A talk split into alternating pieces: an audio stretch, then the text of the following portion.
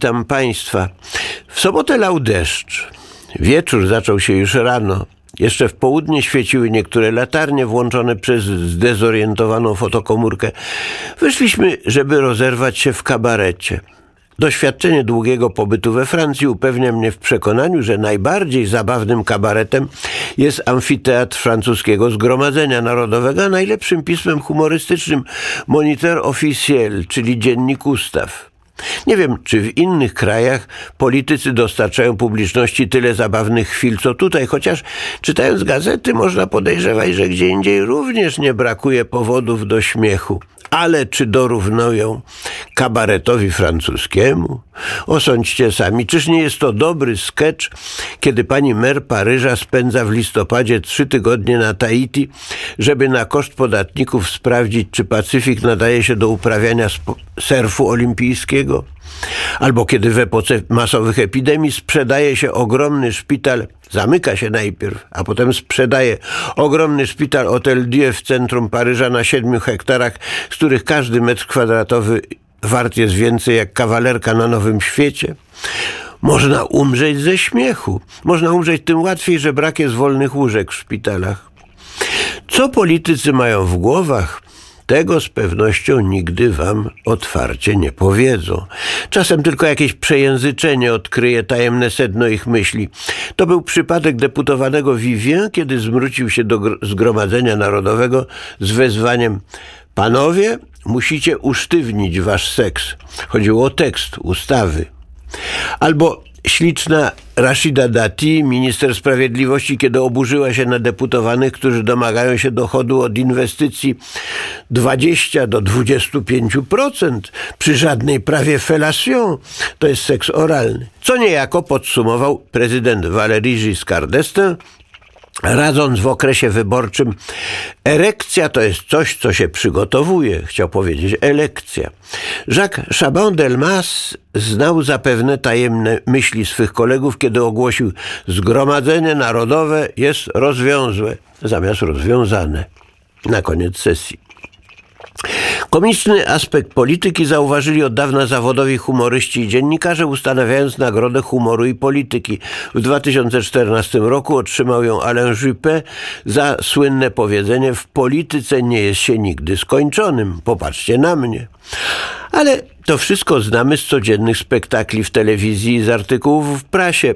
W deszczową sobotę zapragnęliśmy syntezy bieżących wydarzeń. Poszliśmy do kabaretu, właściwie do teatru, zachęceni tytułem Ja du Macron à se faire, niech Macron się tym martwi. Tu pewne wyjaśnienie. Słowo jest to samo, ale ma różne znaczenia. W Polsce kabaret oznacza po prostu teatrzyk rozrywki. We Francji nazywa się tak przede wszystkim restauracje, gdzie są także występy.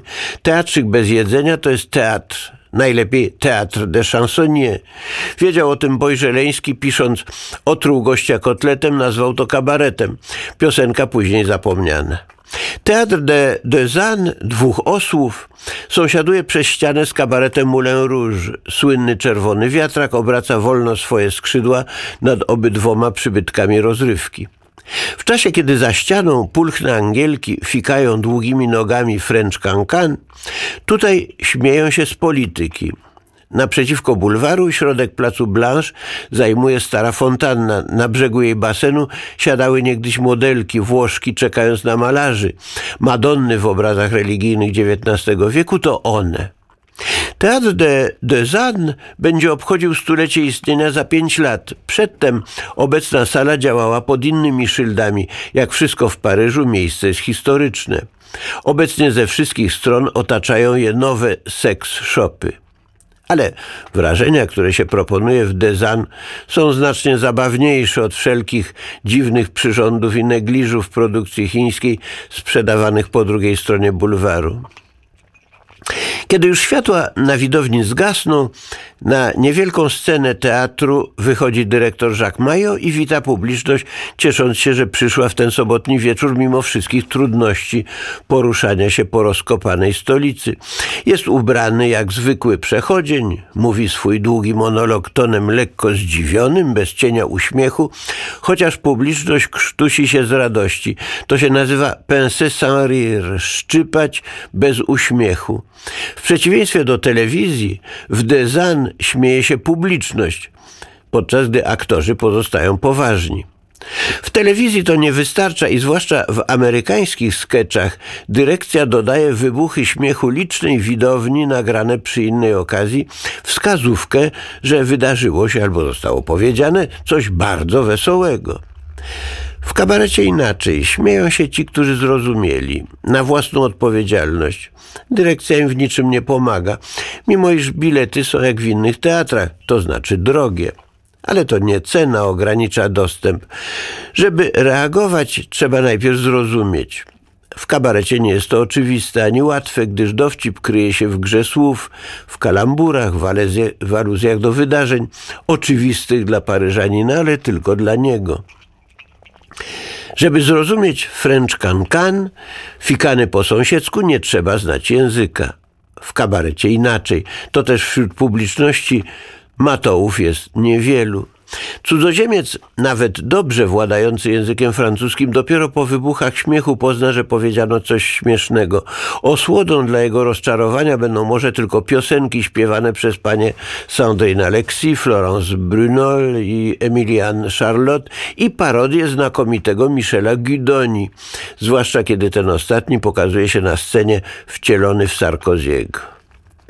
Pierwsze teatr de chansonnier narodziły się w jadłodajniach ponieważ gdzie indziej nie było dla nich miejsca. Były małe, kilkoro artystów, najczęściej malarzy. Gdzie indziej ich nie chciano, gdyż dania, które przyrządzali, nie były przeznaczone dla szerokiej publiczności. Rodzaj zabawy między swoimi. W PRL-u mówiliśmy przy tej okazji o gettach informacyjnych. W kabarecie także mówi się do wybranych. W Dezan jest ich tylu, ile miejsc 279. Z czasem nad większością ówczesnych sztuk teatralnych rozpostarł się całun śmierci, podczas gdy programy słynnych kabaretów Chanoir i Zielonego Balonika są wciąż żywe. Pełną zadumy piosenkę Paula Delme Le Temps de Cerise socjaliści francuscy, ci prawdziwi, niekoniunkturalni, przyjęli za swój hymn. W rejonie Górnego i Dolnego Montmartru kabarety paryskie ulokowały się ze względów podatkowych. Dawny Paryż podzielony był na miasto, gdzie obowiązywały podatki od spektakli i przedmieścia, Faubourg, gdzie panowała swoboda fiskalna. Na północ od wielkich bulwarów można już było nie płacić. Wszystkim Państwu życzę na święta rodzinne Bożego Narodzenia zdrowego uśmiechu i pogody ducha. Do usłyszenia.